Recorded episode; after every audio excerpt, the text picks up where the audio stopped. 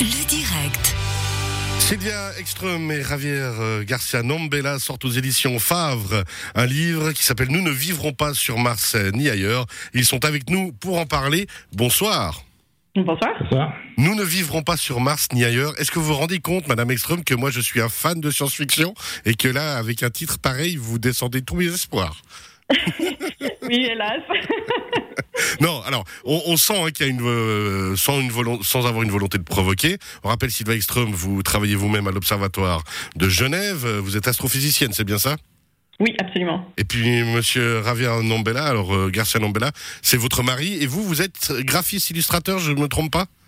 Oui, graphiste indépendant, euh, spécialisé dans la représentation visuelle du temps et la vulgarisation euh, dans le domaine de l'astronomie. Hey, euh, bah, Vous êtes bien trouvés tous les deux quand même.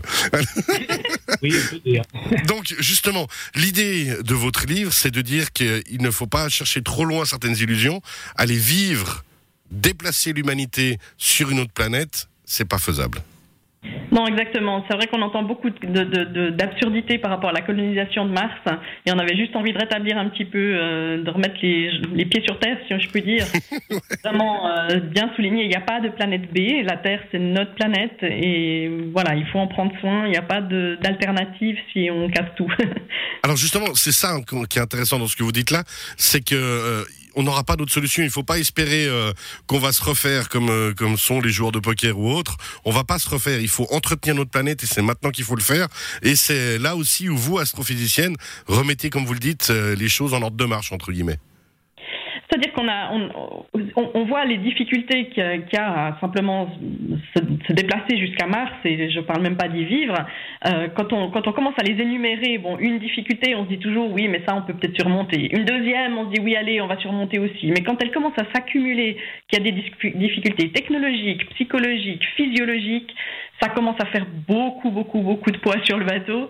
Et, euh, et voilà, on voulait juste une fois énumérer clairement tous les problèmes et montrer que, que, que c'est illusoire d'imaginer euh, un, plan B pour l'humanité, en fait. On peut peut-être aller explorer, faire envoyer des, des, des scientifiques, des astronautes pour, pour explorer la planète, mais, mais ce sera jamais une planète B pour nous. Mais vous pensez, parce que c'est vrai que c'est très intéressant d'avoir lu cet article hein, que j'ai lu dans le 24 heures qui parle de ce livre.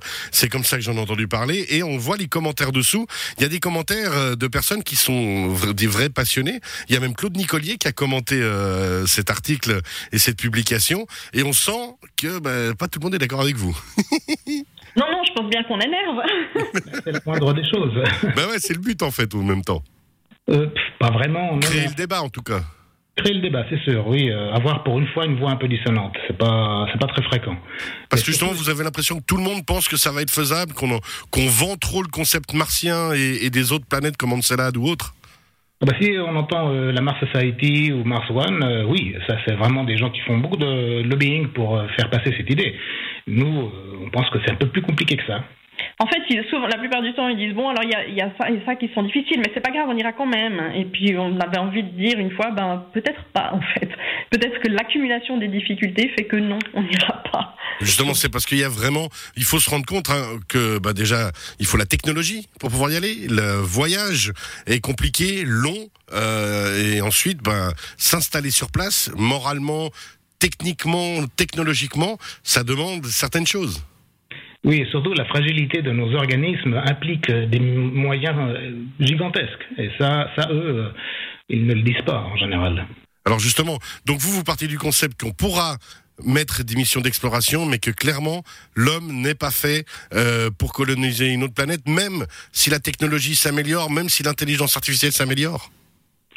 Euh, disons là, là on, dif- on différent, on dif- n'a pas les mêmes opinions. hein. Voilà, Xavier lui pense qu'on n'ira pas du tout. Moi, je pense qu'il y aura des expéditions scientifiques. Ouais. Mais, mais imaginez que, que des gens s'installent là-bas. Il faut, il faut vraiment se rendre compte. Le- les lieux les pires sur Terre sont plus ha- habitables que que le meilleur endroit sur Mars. Donc c'est vraiment une illusion de se dire qu'on peut, qu'on peut créer un plan B pour l'humanité de cette manière-là. Mars est un désert glacial et dès qu'on quitte la, la Terre, en fait, l'univers est un endroit extrêmement hostile pour euh, des organismes aussi fragiles que, le nôtre, que les nôtres. Ouais, il faut vraiment se rendre compte de toutes les difficultés euh, que ça peut engendrer et que justement, bah, l'être humain est né sur une planète et peut-être qu'il est fait pour y rester. C'est la conclusion à laquelle on arrive, en effet. Et pour vous, euh, Sylvain Ekström, astrophysicienne, on imagine euh, que vous-même, euh, au niveau de l'Observatoire de Genève, est-ce que tout le monde est d'accord avec vous Il y a quand même eu du débat aussi? Alors avec le confinement, je peux pas vous dire parce que j'ai pas pu collègues. Peut-être qu'ils sautent en l'air, mais ils m'ont pas dit. ils vous ont pas encore contacté chez vous pour vous lancer des pierres, quoi. Non, non, absolument pas.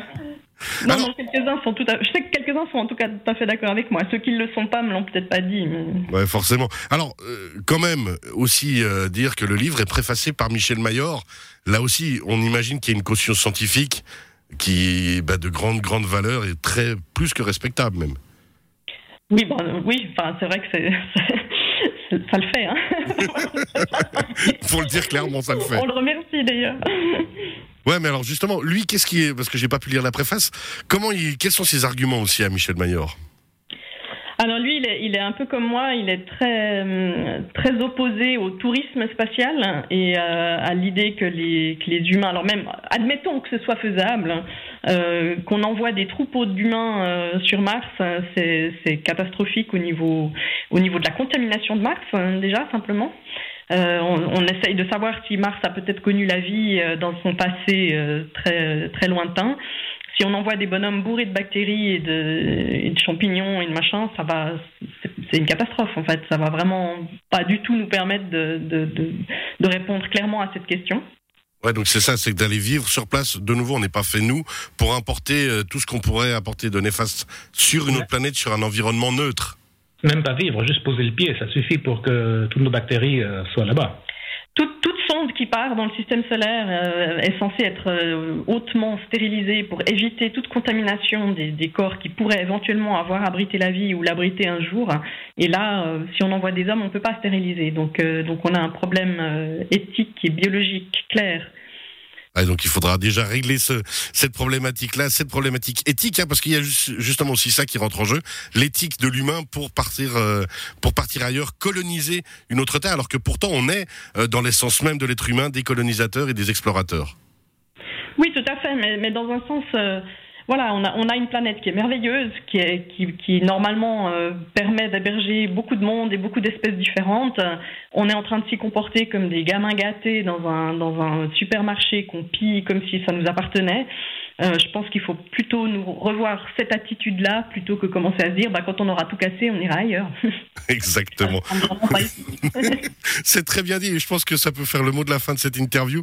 Euh, prenons soin de ce qu'on a et apprenons à ne plus casser nos jouets parce qu'on peut pas tous les réparer. Nous ne vivrons pas sur Mars ni ailleurs de Sylvia Ekström et Javier Garcia Nambella aux éditions Favre. Merci beaucoup d'avoir été avec nous. Merci à vous Et puis, bah, je vous, pas merci pour la mort de tous mes rêves de science-fiction. Belle soirée, bonne année, à bientôt. Au revoir. Bonne soirée, au revoir.